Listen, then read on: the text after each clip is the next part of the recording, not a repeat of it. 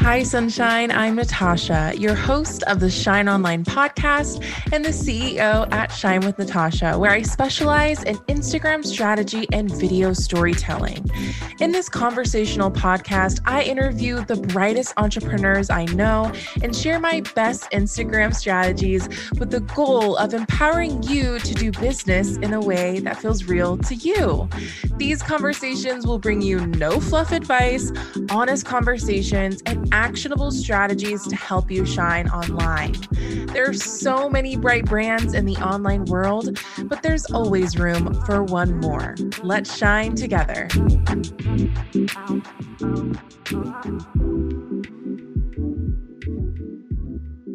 Thank you for joining me today, Audrey. I'm excited to talk about launching and have you on. Thank you so much for having me. I am very excited to be here. Okay. So I was like thinking, and I'm like, I don't even know how you got into launching. So like, can we like take it back down memory lane? Like, what is your background? How did you get into like this launching world and like to where you are now in your business? Well, it is a great story. So I'm glad you asked. Awesome. Um, I started my career in the nonprofit world. My degree is actually in music. So my first five and a half years of my career were in the music industry, you know, working at a pretty small nonprofit. We had maybe about twenty full-time employees and, you know, it was do all the things. It, like, if you want to get set up for small business life, like nonprofit is a great place to get started. Cause I did marketing. I did front end coding. I did event management. I like did catering. I like, I did rent, I did live streaming. I did like all of this stuff. We threw a conference every year. I mean, like the random things that were in my portfolio really kind of set the rest of my career up for success. After about five years there, I was so burnt out. I was trying to find my next step. And I had all of these skills. I was like a very strong generalist. And I had no idea how to translate that into a corporate job or a tech job or any other job. It was like, no one is interviewing me. No one wants to hire me. And I just, I need, I need something different. I was working with a recruiter and, you know, whatever, all of that sort of stuff. And one day I had jury duty and I was like sitting in the holding room all day. I never got called. I got released, thank goodness. But I was, you know, sitting, scrolling on Instagram, and I saw this story for Marie Forleo saying that she was hiring an assistant. And I've been kind of looking at executive assistant jobs because I had wanted to eventually be in like a director of ops or C O O, chief operating officer type role. And if you're an executive assistant for the right person, that can actually be a really great springboard to that. So I, on a whim, I just applied. It was a Google form. It was up for twenty-four hours. It's like, you know, what could happen? And I got an interview and my interview went really well. And then I get an email from her V P of business ops who had interviewed me and said, hey, can you chat later today? Do you have some time? And I said, yeah, sure. So she called me and, you know, started the conversation off with, okay, we really liked you, but, you know, we don't think you're the right fit for an executive assistant. We think you'd be great in marketing on our team, but I'm not hiring for that role right now, but I might be in a couple months. So can we just chat for a little while? I said, sure. We talked for like a half hour and we talked about Pinterest and we talked about like all these different strategies. This was end of two thousand seventeen. So like this, I had just bought Jenna Kutcher's Pinterest marketing course and had like just right. taken it. Thank goodness. You know, and like just all these like little things that had come into life. And by the end of the phone call, she said, okay, I know I said I wasn't hiring, but I feel like I need to hire you. Can like, when can you start? And I was like, oh, okay. Like totally unprepared for that. And so I put in my notice and I started working um, just as a contractor part-time in January. And I had some other freelance work I supplemented it with. And, you know, I had followed Marie for a little while, but I didn't feel super immersed in the online business world and didn't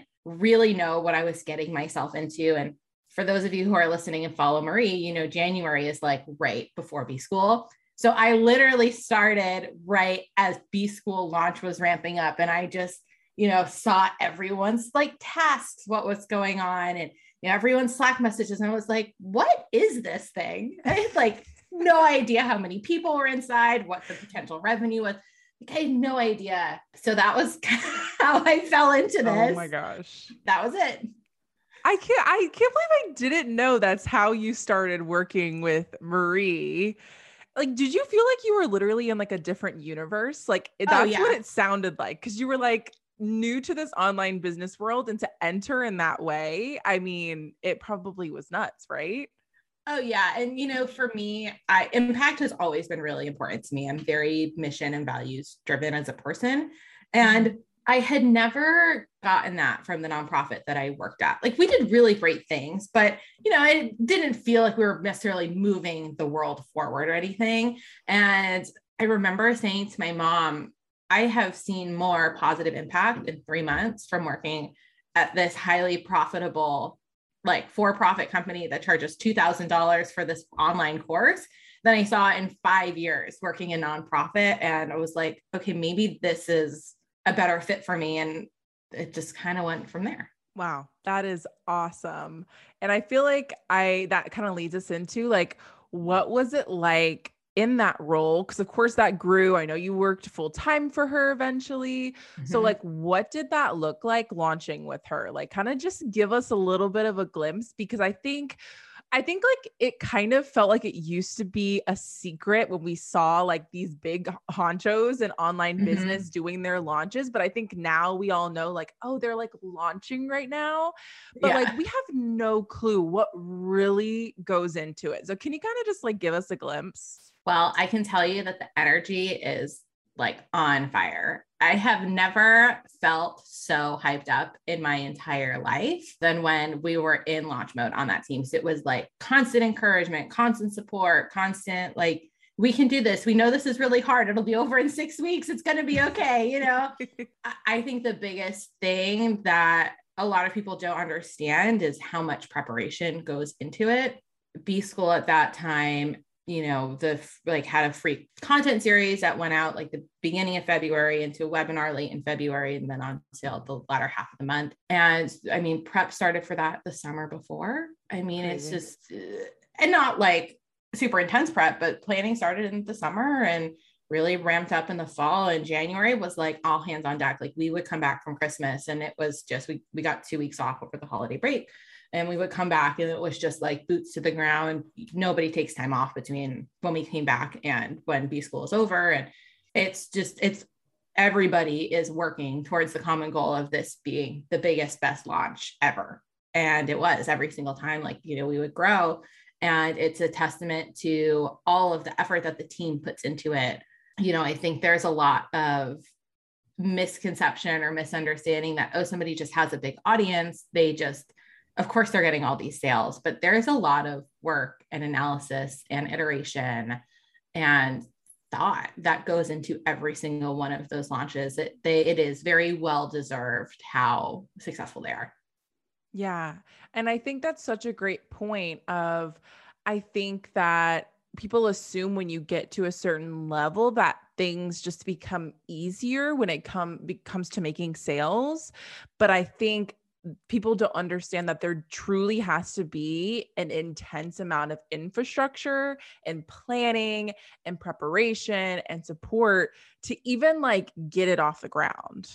It's so much more complicated. I, I remember the first time I did Q A with them, and, you know, we were testing, and the spreadsheet of every single thing that tested. And, and at the time, you know, a lot of Marie's stuff is custom. She's been doing this for so long. Like she, she's been doing this from before Kajabi existed, you know, so right. There was no Kajabi. So a lot of what she was doing was custom. So we had to do an extensive amount of testing that involved ten different people doing ten different versions of different credit cards or mobile, Android, iPhone, you know, Mac versus P C, you know, like we tested every single thing. And you know, that's not necessarily something I recommend to my clients who are on a smaller scale, but when you have hundreds of thousands of people who might be seeing what you're doing, you need to do that level of testing because, especially for her, she has a massive international audience. Things cannot be broken while we're asleep, you know, right. Like the ship has to keep moving. So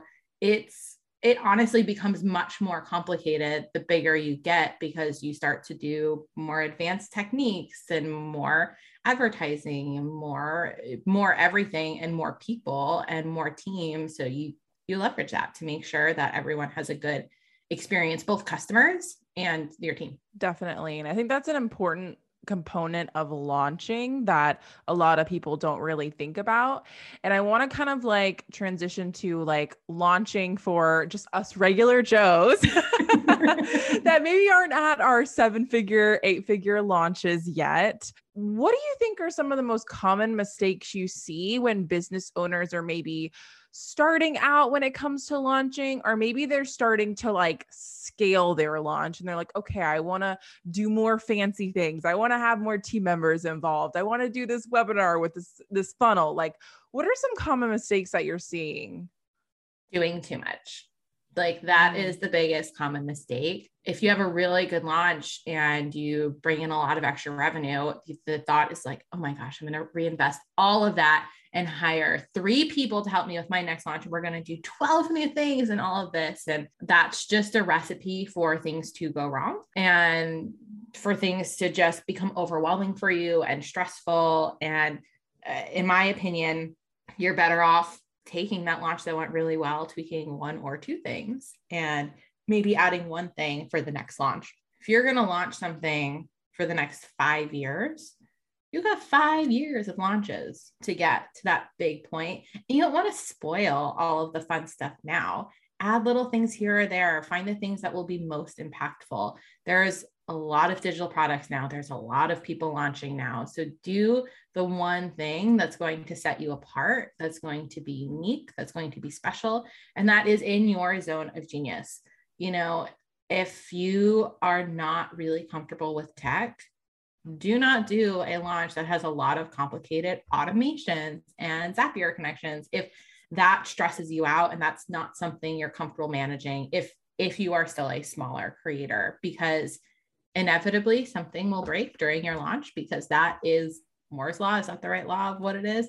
You know, right. like, like something it's going to, it's going to just go wrong. So yeah, do, do things that make you happy. You know, there's so much conversation around, you know, definitely do your email and like, don't lean so much on Instagram, but you know, for you, and I know you of course leverage a lot of email, but like Instagram is your zone of genius. To not maximize that and leverage that is a huge missed opportunity. So take everything that everyone else is saying with a grain of salt and do what's best for you and your business, because that's what's going to lead you to the most success. Absolutely. I, I, I definitely think that's something a lot of people struggle with, is they think they need to do more to see better results. And I think it's because they see those really big launches that we were just talking about and thinks that's what they need to be doing. But could you probably argue that like you sometimes don't need to reinvent the wheel once you maybe find something that works? Like if you think webinars have always worked really well, or challenges have worked really well, like, do you always need to recreate it, or can you kind of launch the same way every time? I just, just keep relaunching the same way. I mean, tweak it. Don't do exactly the same thing every single yep. time. There are always ways to iterate and improve and optimize. But in theory, if you are doing things the right way, you should have totally new people between launch A and launch B who did not see what you did the first time, you know? So reshare that with them. Or, I mean, I've been saying this since my nonprofit days in terms of resharing content. How many of you remember something you saw on Instagram six months ago, or a video you watched six months a ago? A day like, ago. Right. You know, like there is value in resharing trainings yeah. or webinars or things that you did before. People need the reminder. People maybe weren't in the headspace to really process it six months ago, but now it's more relevant for them. So just because you like, quote unquote, did it before doesn't mean that there isn't value in repeating it and driving it home and doing it again and doing it even better than the last time. Mm, yeah, I agree with that. And I think that's also something related to like new offers. Like I often see people launching something brand new, like their first course, and they're like, well, my first launch wasn't like this big explosion. Like I need to fix all these things. And like, yes, there could be possibly things you need to tweak, but like, don't you think there's like this, this self-awareness stage of like, this is what the offer is. This is like mm-hmm. when you can buy it. Like, this is now that I'm launching. Like, don't you think that's an important component in that too?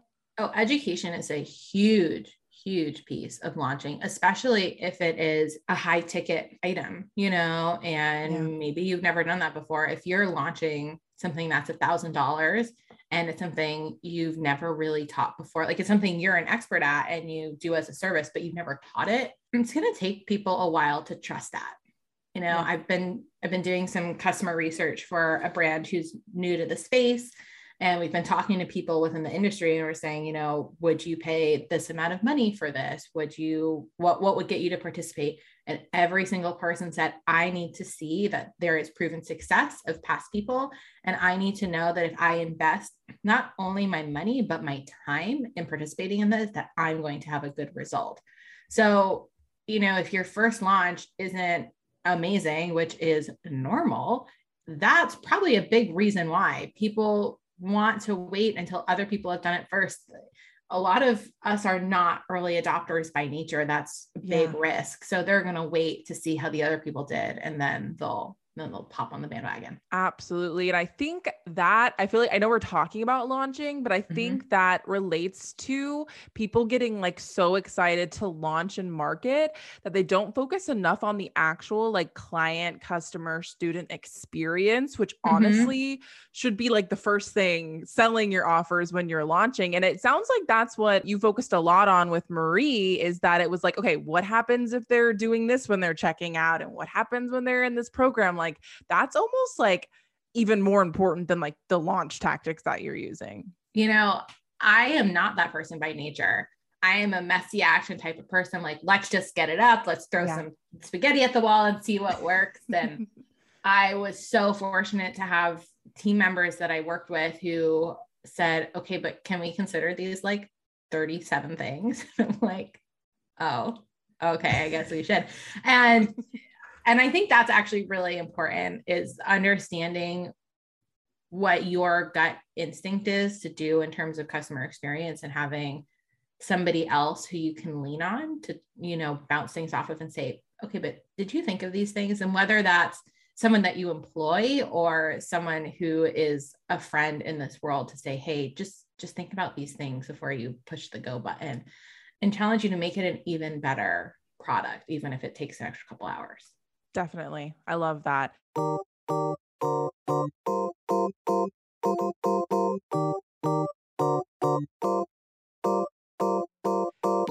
Do you ever feel like you're constantly looking for new content ideas on Instagram? That's why I've created this free video resource that you can download with fifteen strategic Instagram video content series ideas for rinse and repeat reels, Instagram videos, stories, and lives, with weekly series to nurture and convert your audience. So not only do I give you detailed content outlines for fifteen days of content for all the major types of Instagram video, there's also a bonus training with visuals and examples and extra tips if you're wanting to boost the retention and engagement on your video content. So be sure to download the guide at shine with natasha dot com slash video, or I've linked it in the show notes for you. Now let's get back into the episode. I want to touch on marketing tactics, platforms next, because I love how you kind of mentioned leveraging your strengths when it comes to choosing what you're going to kind of use when selling, mm-hmm. launching your offers.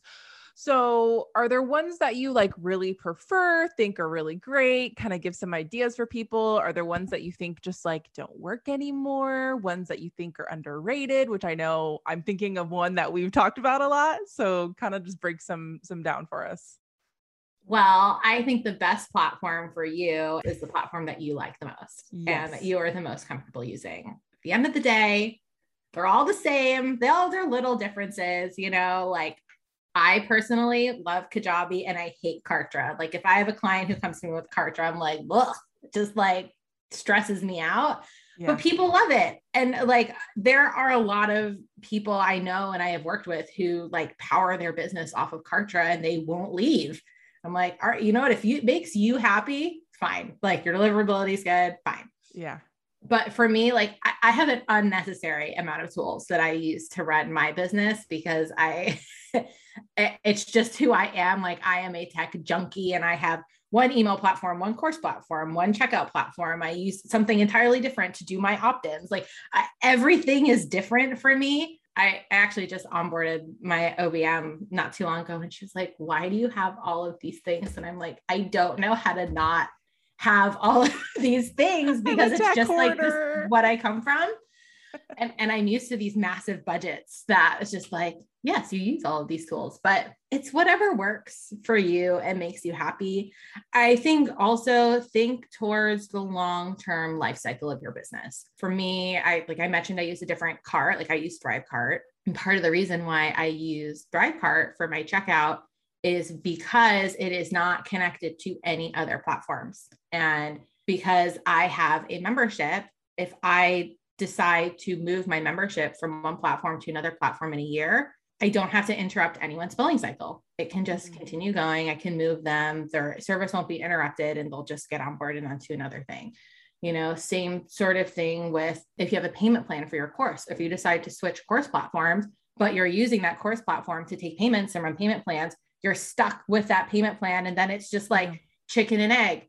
Okay, well, do I have new people pay on the new platform and move them over, and then wait to move the other people until their payment plan's over in six months? So that might not be the right fit for you and your business, but that was one of the considerations I took when I decided why to use that for my shopping cart. So, mm-hmm. but it's about what you like. Like, I have friends who really hate Zapier, and they look at my Zapier account and they're like, how, how does your brain work this way? And for me, it just does. And it all makes sense to me. If something breaks, I know how to fix it. And that's my level of comfort. If that not, is not for you, and you have Kartra and you love it because it does your checkout and your landing pages and your email and your course hosting, great. Like mm-hmm. keep rocking it, like make your life happy. What did I say was a platform that was underrated? I can't remember. Well, I'm thinking of like mar- like marketing content. And I feel like S M S is something we've talked oh, a yeah, lot about. S M S. Yes. And I feel like that's something that like it's, you think of it in, in terms of e-commerce. I feel like whenever we talk about it, you just have always so many great ideas for like online business owners that maybe have digital products or programs for using it. I mean, it's just such a way to reach customers. I think the stat is like eighty percent of text messages are opened within the first two minutes or something. One of my best friends from college works at Community, which is a texting app, if any of you aren't familiar. So I get all these fun stats from her every once in a while, but you know, it's a really great way to reach people immediately and just let them know you're doing a sale, get feedback on an offer, you know, do anything in a way that is differently saturated than email. Mm-hmm. Because of that, I think unsubscribe rates on S M S tend to be a little higher than email because it's a more sacred space to a lot of us than our email is. Yep. But you can do so much cool stuff on there and just reach people in a more unique and immediate way. And that works really well if you're doing a launch. Like, you can run a whole challenge over text message, like sending a daily text message in the morning, reminding them to do something, you know, like people are actually going to read that versus, I don't know about you. I get like, I have a whole folder that all of my emails from other like people in this space go into. I probably have at least fifty of them that I get a day because I sign up for everyone's newsletter. Yeah. And like things get missed, you know, there are, I, there are some emails I always read. Like I always read your newsletter. Like there's always, there's some that I always read, but a lot of them like just go straight in the trash unless the subject line right. is interesting to me. And S M S, like people are just pretty much always going to open it. So it's just, it's a cool channel to leverage.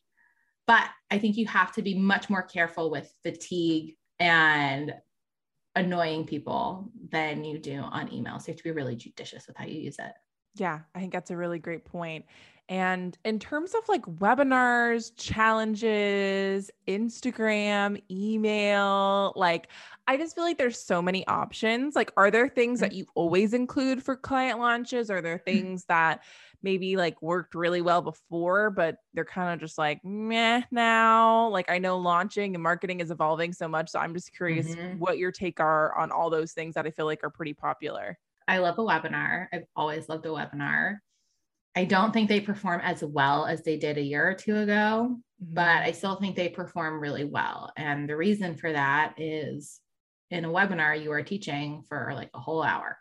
Maybe not, maybe you're teaching for like twenty minutes and selling for thirty, but you know, whatever, we get the point. Right. And, you know, during that time, especially if whatever you're selling is delivered over video, this is a way to introduce your audience to how you are as a teacher, as a speaker, as a person who is sharing information with them. So if you can achieve transformation for them in thirty minutes and teach something really specific, really tangible, and they feel like they have accomplished something for free in a short period of time, or for a small dollar amount, if you're doing like a paid workshop, then that's going to go a long way to helping convert people, because you, you have already helped them find that success.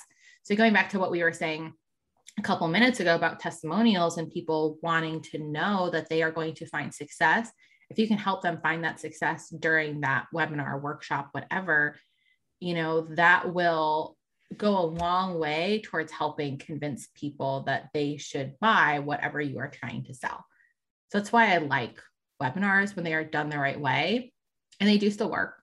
There's just a lot more saturation in this industry now. And I mm-hmm. think there's a lot less mystique around what does and doesn't work, that people know when they're going onto a webinar, they're like, all right, what are you going to sell me at the end of this?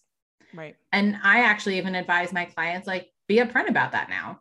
Yeah. You know, when you invite people to join and say, hey, full disclaimer, I'm going to be talking about my membership on this, but I'm also going to be teaching about this really great thing. And you're going to come away with knowledge in addition to that. If you don't want to buy, it's totally fine, no pressure, but I am going to be talking about both, and giving that same caveat when you start the class. Hey, if you stick around until the end, I'm going to tell you about my new membership, and I'm going to tell you why you should join. Just putting that all out on the table. Okay, now let's get to the information, you yeah. know, and people appreciate honesty. They don't want to be tricked. You know, they want you to be honest with them. Challenges, I think, are fun. Challenges work, I think, for the same exact reason. You can achieve success and transformation for your audience in a short period of time for a specific thing. You know, that is what is really moving the needle. So it's about finding the right activity for you to concentrate the people on your list and bring in some new people for whatever this activity is that you're doing. Get them excited. Get them to find success in your education style, and then convert them. Yeah. So that would be kind of the goal and recommendation for everyone, is like, give them some type of success, like a quick win through some type of resource, webinar, challenge, a really great freebie, kind of squishy mm-hmm. face. And then make sure you're building your list with it. Get them on a list, so then you can send some emails, giving them more details, touching on a lot of touch points. Mm-hmm. That feels like the like bare minimum when you're launching, and just supporting content on Instagram or wherever else you're creating social media content, right? Yeah. And, and be talking about it everywhere. No one should ever be able to say, I didn't know you had something on sale. And not in the sense that you're being annoying, but in the sense of just like, oh yeah, you're selling this thing right now, and it's it's not for me, but that's okay. You yeah. know, always tell people you have something that they can buy. They're following you because they like what you have to offer, whether that's free or paid. And this just happens to be the paid version. So tell them about it. Yeah, definitely. I want to talk a little bit more about automations. How can people make launching easier? Because I think launching gets this bad rep of being very exhausting and that you're always going to burn out, which I think can very much be the case. Mm-hmm. Um, but I think there's ways to launch smarter, which I feel like you've shared a lot of great ones already. So like, what are some other ways that maybe people can leverage automations or other resources when they're launching? Well, at the simplest level, create all of your content in advance and schedule it so that, yep. you know, you're not doing it day of, night before. A lot of people do that, and that leads to a lot of stress, a lot of frustration, a lot of, oh my God, I'm so tired, but I have to write something for tomorrow, and I don't even know what I'm going to oh. say. And I guess, well, it just, it is what it is. You know, like you're, you're not going to put out your best work product. So that's at a very simple automation level. Just getting everything created and scheduled is just going to be a huge stress reliever. Yes. From a customer experience perspective, automating the entire onboarding process, sending them a really cute, thoughtful welcome email, you know, that goes out immediately. A lot of times that does go out automatically based on what cart you use, but customize it, personalize it, make it feel like your brand, make it feel like you. Um, sending them a follow-up message two days later. You know, I worked for Sophia Amoruso on her course business class and helped her launch that. And as part of her welcome sequence for new students, the immediately you get like a big ass long welcome message with like every single thing you might ever need to know. And then a day later, you get a follow-up from her customer service lead saying, hey, how are things going? Have I seen you inside the community yet? Come introduce yourself. And it's just like a, okay, now that we've gotten through the overwhelm of all of the important stuff, mm-hmm. let's just make sure you're inside, like come say, hey. And I think actually that specific message, I, I don't know, this is just anecdotal, but I think is one of the reasons that her community as part of her course is so successful. There is that additional touch point saying, hey, come hang out with us, come spend time here. So having those sorts of messages that are just automated are a great way to just have a better customer experience. And notifications for yourself, you know, whether that's, I mean, I've done text me- like text messages to myself whenever I make a sale, or messages in a Slack channel when it's part of a bigger team, which is a really great way to celebrate sales coming in. Automating messages if you have a payment plan. Sometimes your payment processor will do this for you, or you might need to use Zapier, but messages to yourself that, hey, somebody's payment plan has failed. You should follow up with them, you know, and you can have a regular automated message sequence that is different than the the system one, something that's a little more thoughtful and personal, but actually having that human touch point saying, hey, like, what's going on? Can I help you get back on track? Do you need a different payment plan? How can I support you? You know, I think actually around money, this is like a slight tangent, but people feel a lot of embarrassment around not having enough money to pay for something that they signed up for. So, you know, don't guilt people because their credit card failed. You, like mm-hmm. we've probably all been there. We're all entrepreneurs. We've all had like tough months where we just like didn't have a ton of extra cash.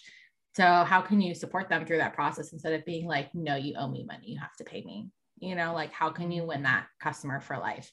So for me, automation is about how to not only make my life easier as a business owner, but my customers' experience just twenty times better and more seamless. Yeah, I absolutely love that. And I feel like that kind of goes into like the prep of launching. I'd love to kind of hear like in the timeline leading up to a launch, what are things people should be thinking of? When should they start thinking of it? I know we've had some very um, fun rants about this, especially with Carson of like, okay, yeah, let's not do it the, the month before, definitely yeah. not the week before.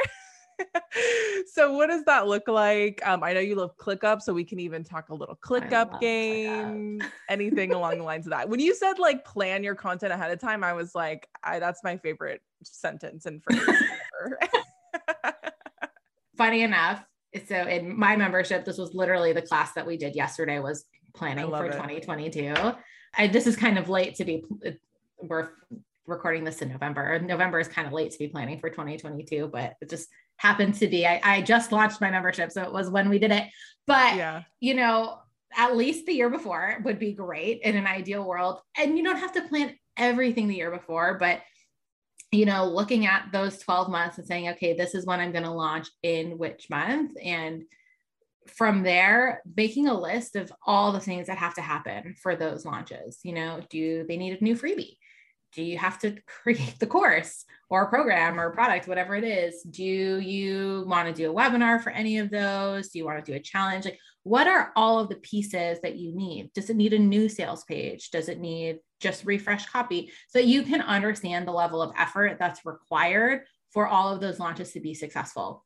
And, you know, just take a day and just close your email, close your Slack, just close everything and just focus on brainstorming all of your ideas for this. It's going to evolve. This is not, you know, a list that you have to like stick to and like it's exactly what you have to do, but just listing it all out and then going from there and even going task by task and writing even more. Like, okay, we need a new sales page. So copy has to be written.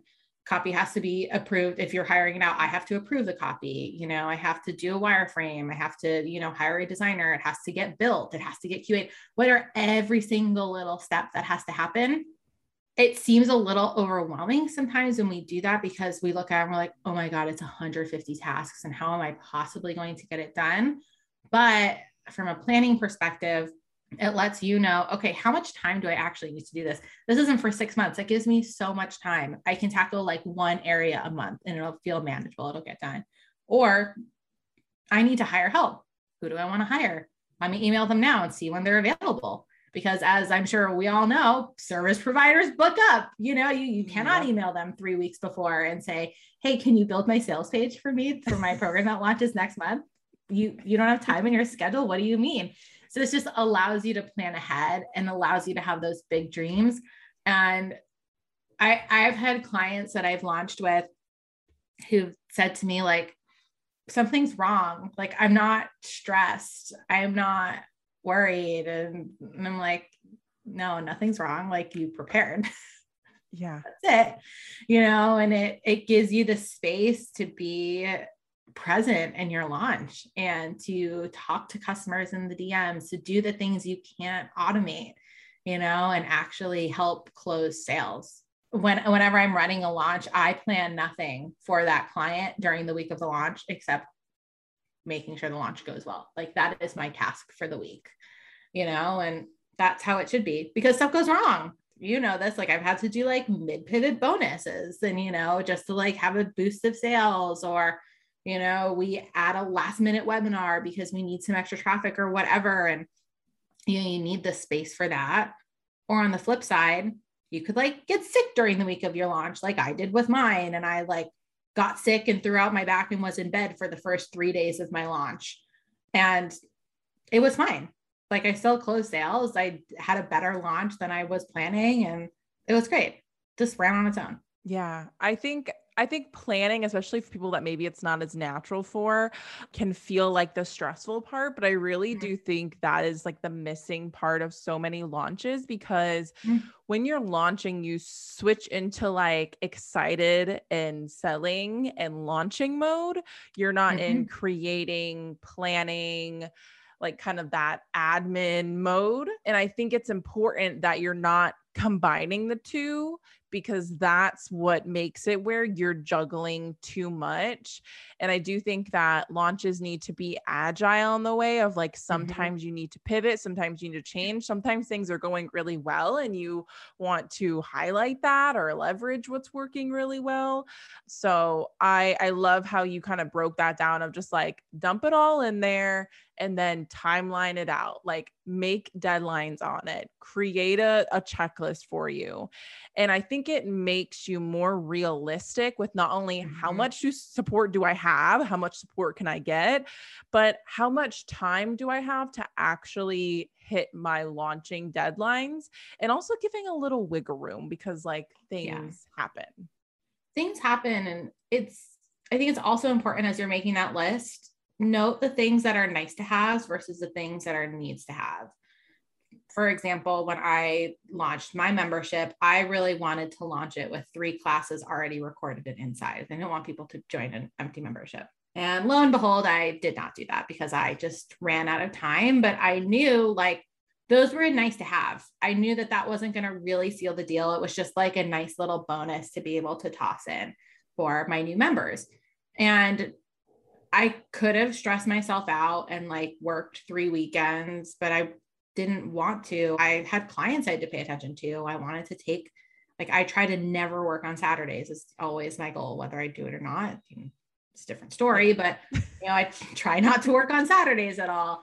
And I wanted to give myself that space to be a person outside of my business. And by noting those things ahead of time and, you know, having current you do that for future you of, okay, if you don't get to this, it's all going to be okay. We can do that for next time. Like, that's great. Good, good job. Good for you. Just give yourself some grace. Let, let life happen, and know that just because you didn't do it for this launch, you can do it for the next one.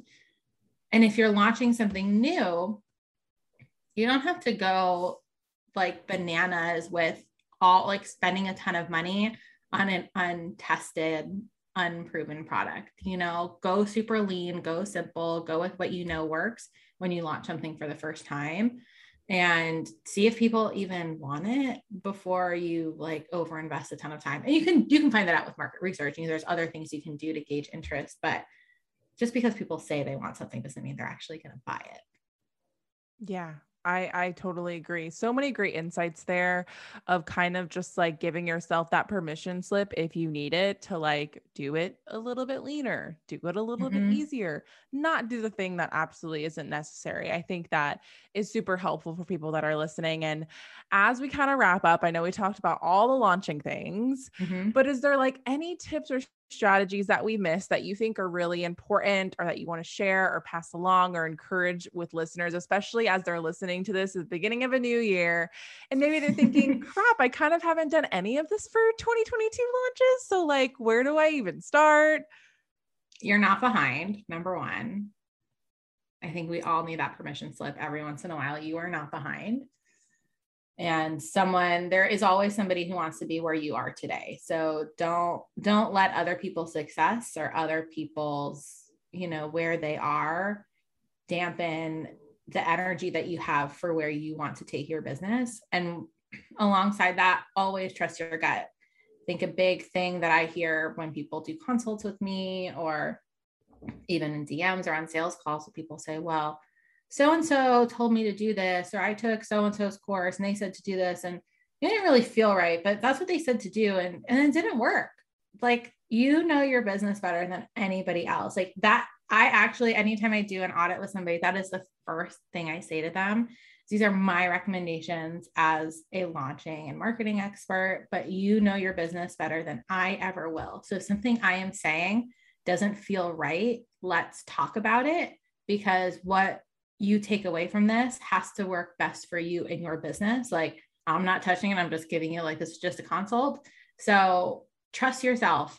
You know, you, you will always be the best expert in you and your business. So lead with that and make decisions with that in mind. And that will lead you to the best success. Mm-hmm. I love that. So powerful.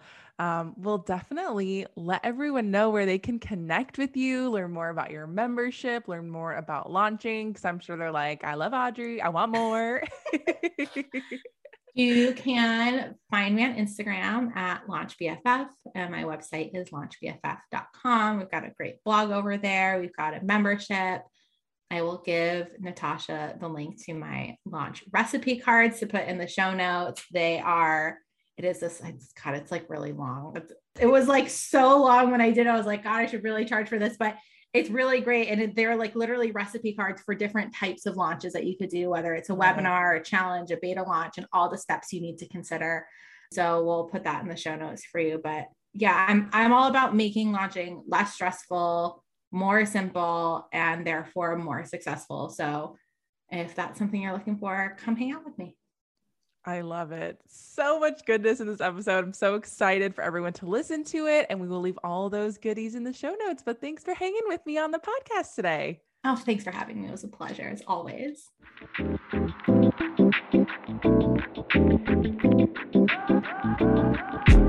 Thank you so much for tuning into today's episode. I hope you loved the gem shared. Be sure to check out any of the important links I mentioned in the episode show notes. Don't forget to follow the show to be the first to know when our next episode airs. If you loved what you heard, I'd so appreciate it if you left us a review, as it really helps support the show. I love seeing your takeaways from the episode over on the gram, so be sure to tag me in your stories at Shine with Natasha. Remember, regardless of where you're at in your entrepreneurship journey, there's always room for your biz to shine. See you next time.